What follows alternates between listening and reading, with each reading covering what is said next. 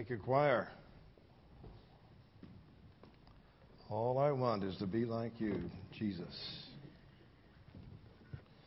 Good to be with you today. I'll share with you a few thoughts from the book of Second Corinthians. Some of this has to do with perspective.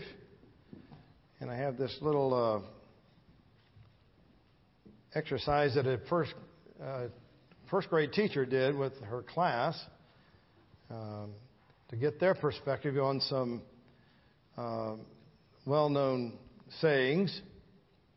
And uh, so she gave them the first half of the saying, and then the first graders were to finish it. So the first one was better to be safe than to punch a fifth grader. It's always darkest before daylight savings time. Don't bite the hand that looks dirty. Where there's smoke, there's pollution.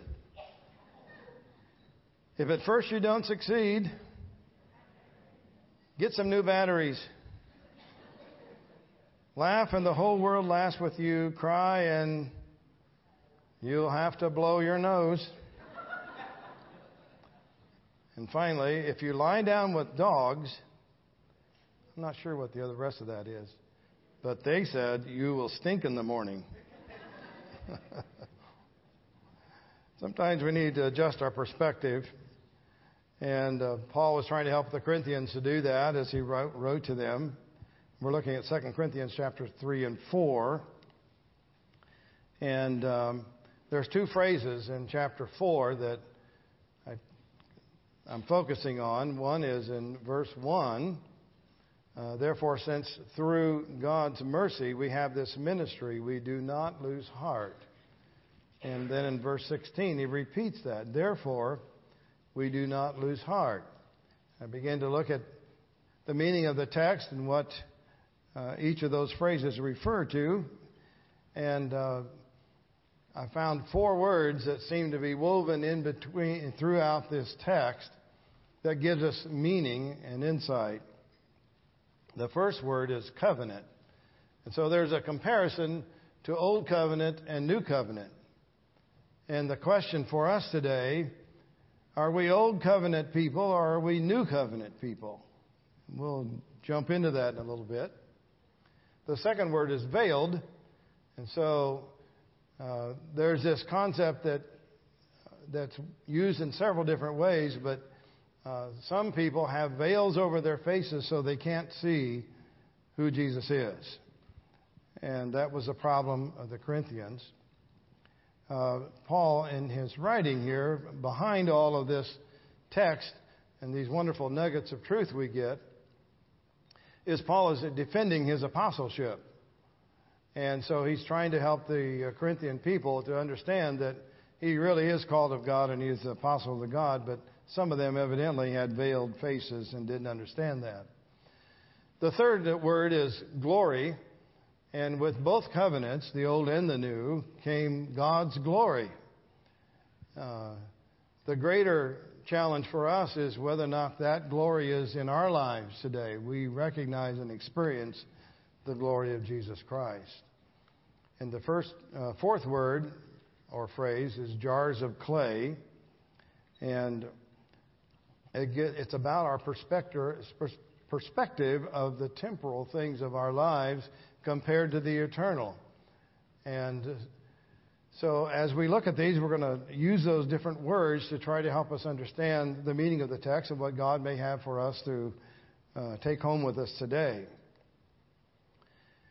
So, the, the first thought has to do with the Old Covenant here. And this has to do with Moses on Mount Sinai, when he went up on the mountain he received the Ten Commandments, came down from the mountain, and what was wrong with Moses?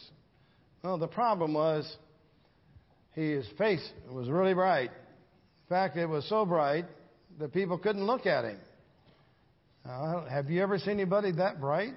I know there's some bright people here, but um, we can all look at each other. I never experienced that. I don't know what that would be like, but obviously it was has to do with the very presence and glory of God that was on the mountain, and Moses was inundated by that presence to the point that he literally physically was shining so bright. And so there's that other word, veil. Moses had to put a veil over his face so people could see him. Now, this was a glorious covenant. The very presence of God with Israel came with all kinds of signs of God's presence before and after and during the giving of the, uh, the Ten Commandments. But the problem with this covenant is it didn't completely take care of the problems of Israel, their spiritual problems. And so Paul refers to it in uh, 2 Corinthians 3 7. Uh, even though it was a means of righteousness, I mean, he talks about this covenant, use the word ministry. So when you see that word, he's talking about the Old Testament covenant in this text.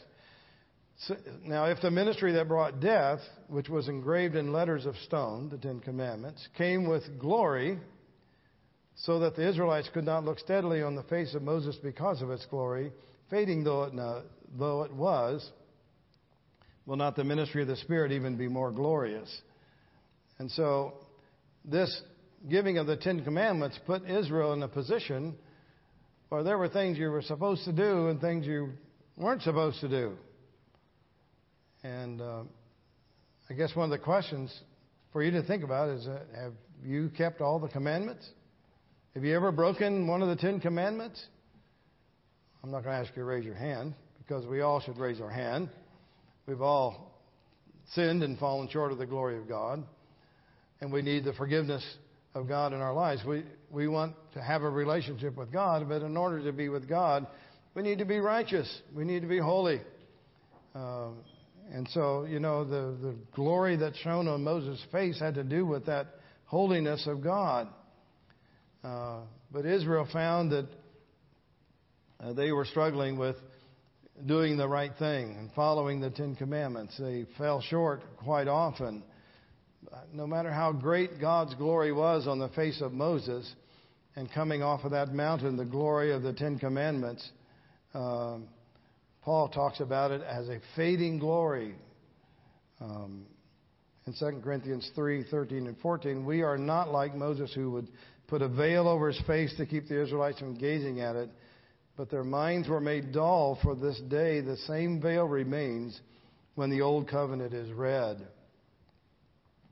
So the veil covering the face uh, not only protected Israel's eyes because the light was so bright, but in Exodus 34, we also read that it kept Israel from seeing the fading of the glory of God on the face of Moses.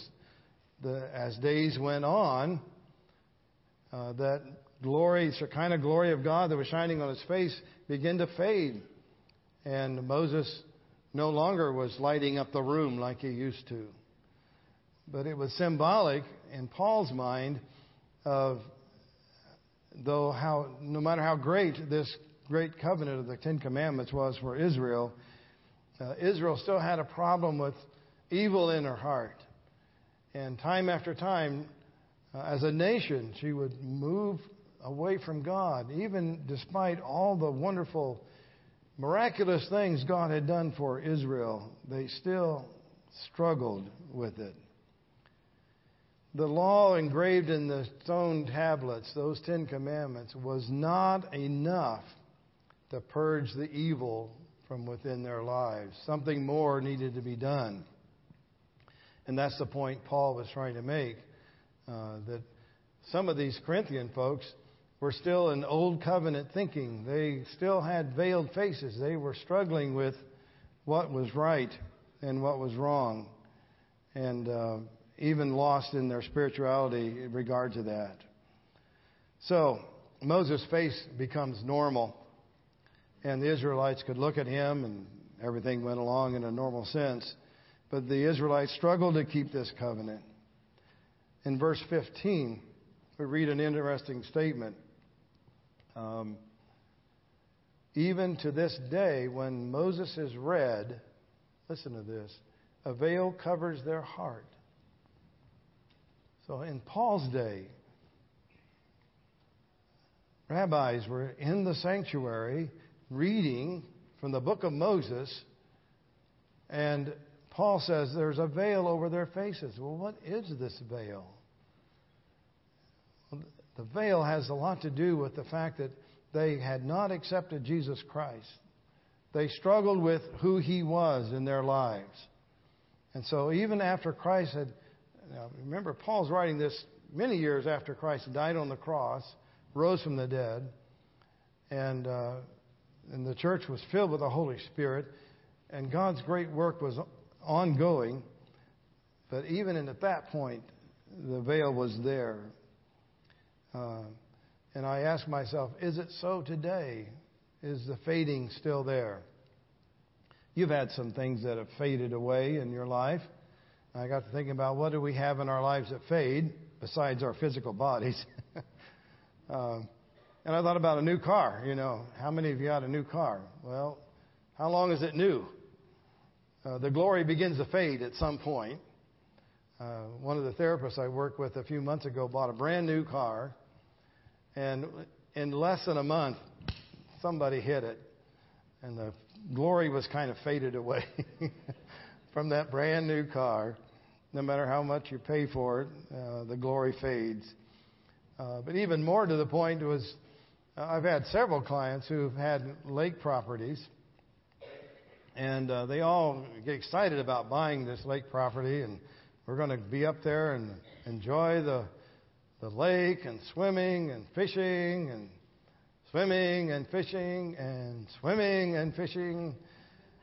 But then they get a hold of this property, and, I'm not anti lake property, by the way.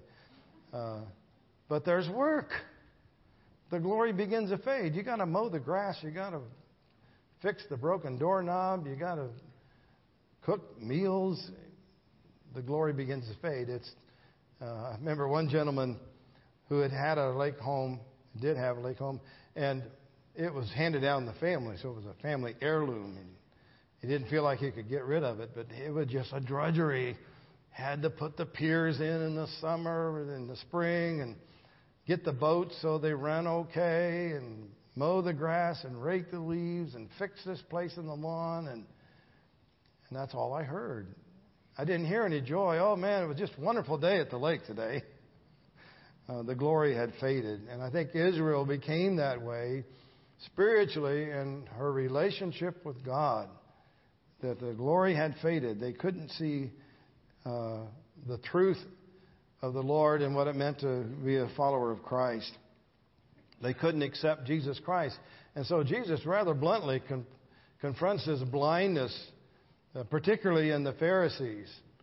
And so there's a few texts here I'm going to look at that, that kind of illustrate that. And one is uh, Matthew 15, 14 and people are coming to Jesus and asking him about the what the Pharisees say, and he Jesus says, "Leave them.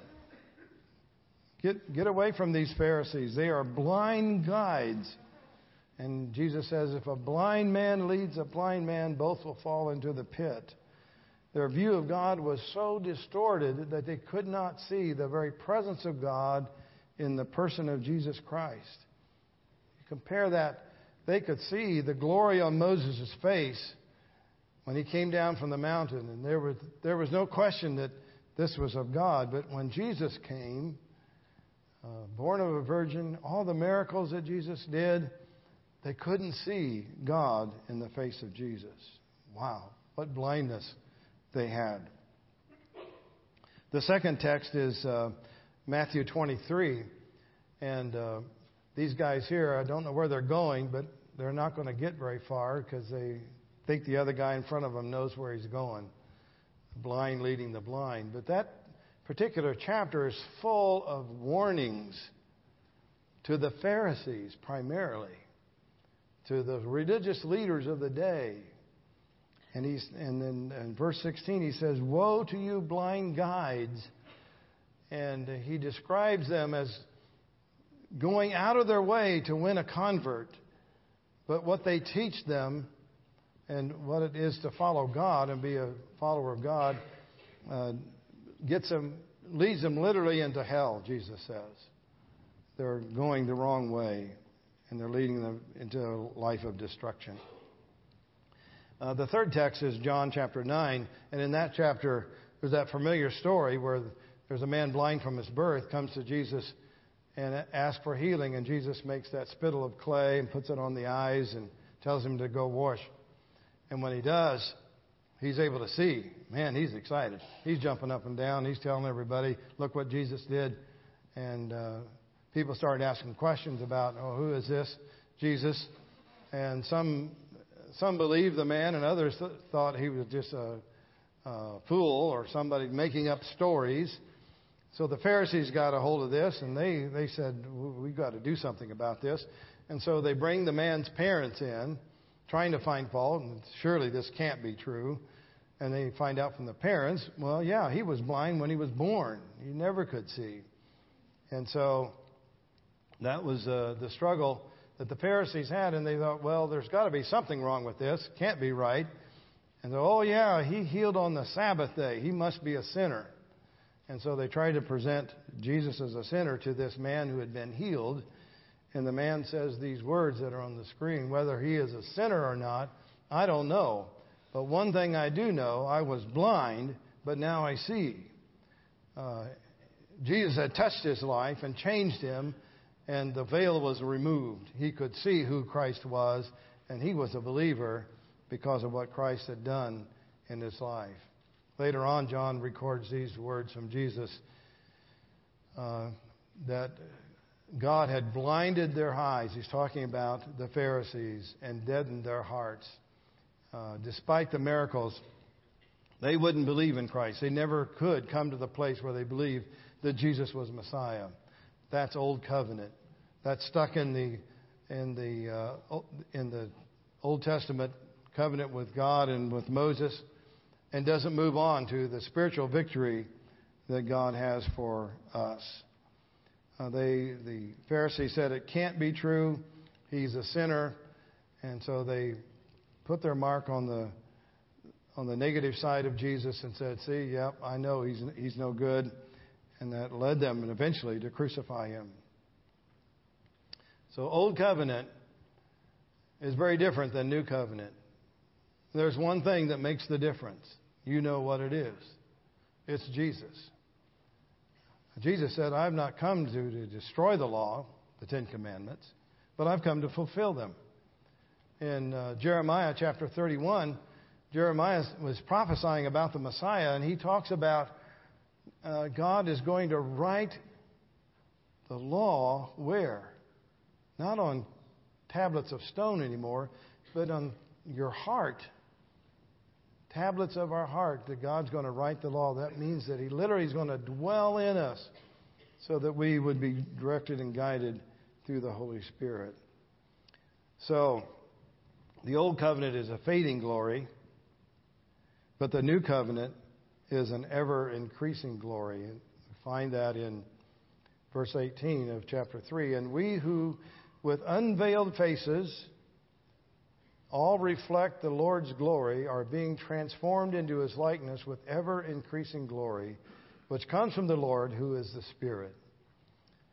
So, Paul is saying the veil is removed when we believe in Christ. He comes into our lives and it's an ever increasing glory. It's, it grows from day to day and for year to year in our life. We begin to experience more and more of the glory of God. Some of you are new Christians. You're just starting out in this walk with Christ, but I can guarantee you, if you stay true to the Lord, you're going to experience the glory of God. He's going to be reveal Himself to you. Uh, Paul said, "We're being transformed day to day." Because of the very presence of God in our lives. So Christ is what makes the new covenant. It makes us new covenant people. So we need to turn to Jesus and see. Um, these we, in verse 18, Paul talked about having unveiled faces, that we're being transformed in His likeness. And in verse uh, chapter 4, verse 6, uh, I like this uh, verse because it talks about the, Jesus as being the light of the world. Um, For God, who said, Let light shine out in the darkness, made his light shine in our hearts to give us the light of the knowledge of the glory of God in the face of Christ. They had the glory of God in Moses' face, but it faded away. It didn't stay. But we have the glory of God in the face of Christ, and it's never fading. It's an increasing glory. It's one that is always there if we turn and see Jesus. Uh, Jesus is the light of the world. You remember that old song? Some of you don't even know it, but uh, the light of the world is Jesus. Come to the light, tis shining for thee. Sweetly the light has dawned upon thee. Once I was blind,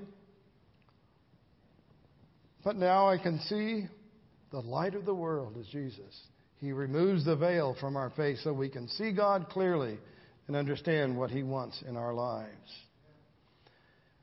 So, what are you looking at? Are you looking at Christ or are you looking at the old covenant, stuck there, not being able to see Jesus clearly? Well, in chapter 4, uh, in verse 7, Paul talks about these jars of clay. We have this treasure. The treasure is our relationship with God, this spiritual life that we have that uh, is transforming day by day, that the glory of God shines in our lives, and we're made new and renewed daily by it. Uh, but this treasure is in jars of clay, this body. These things that we have that are material are like jars of clay. They don't last, they crumble, they're easily broken. But he gives us some comparative thoughts here with these jars of clay. He said, We're hard pressed, uh, but we're not crushed.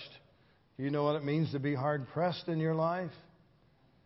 Uh, you know what it means to struggle with things that you can't resolve and feel like the weight of the world is on you?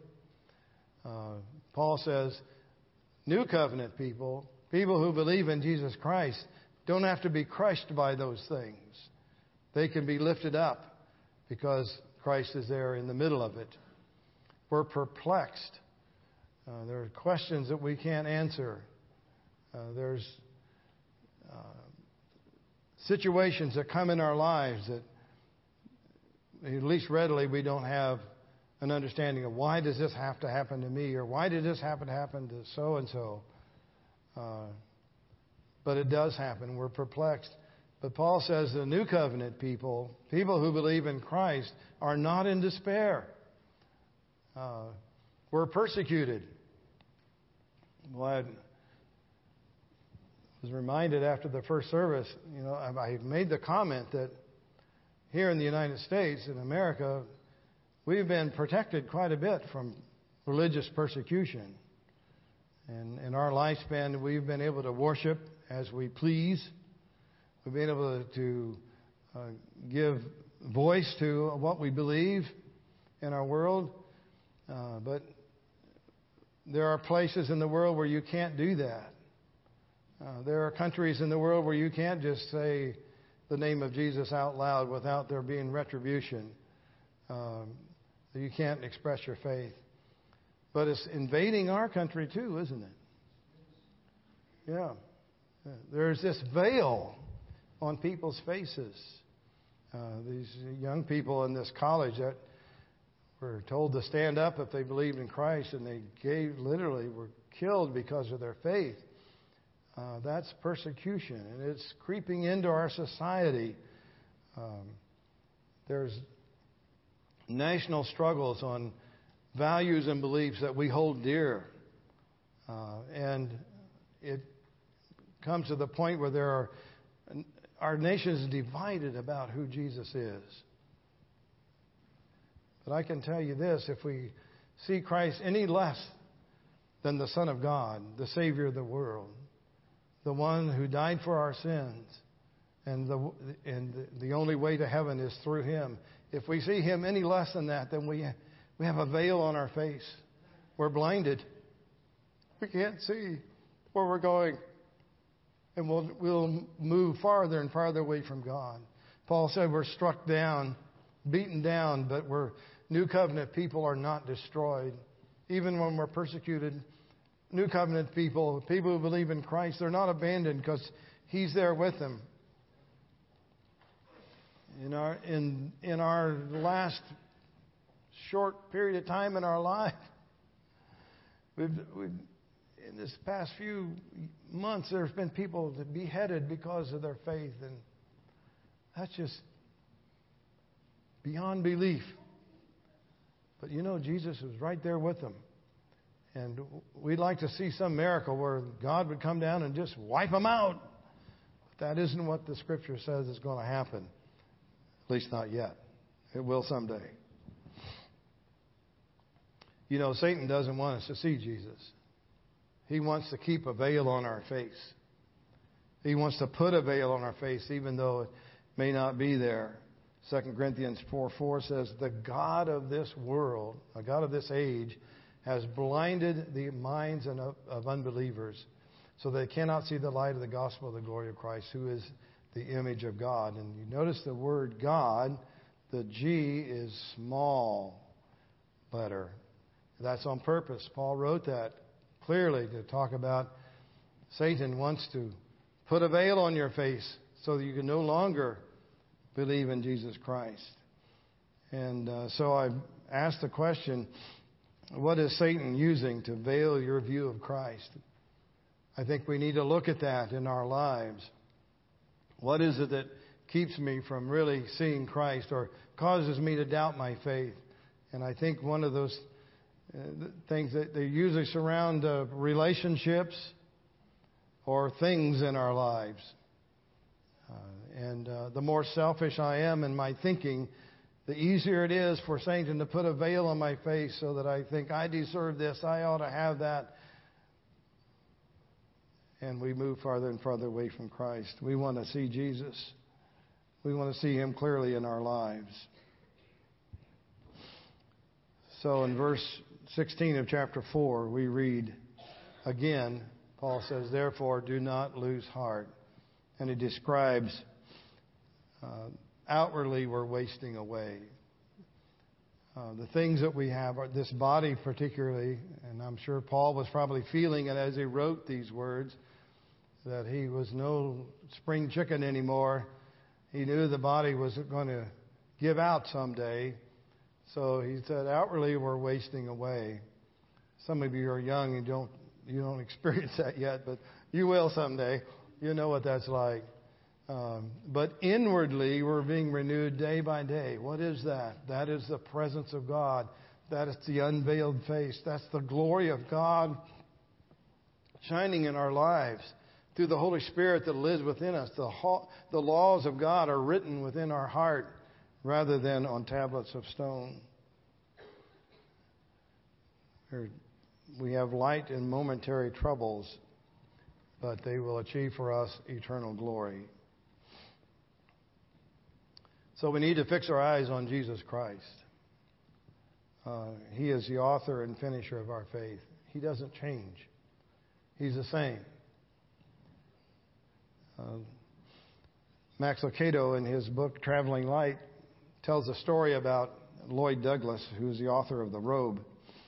When Lloyd was attending college as a young man, he was living in a boarding house.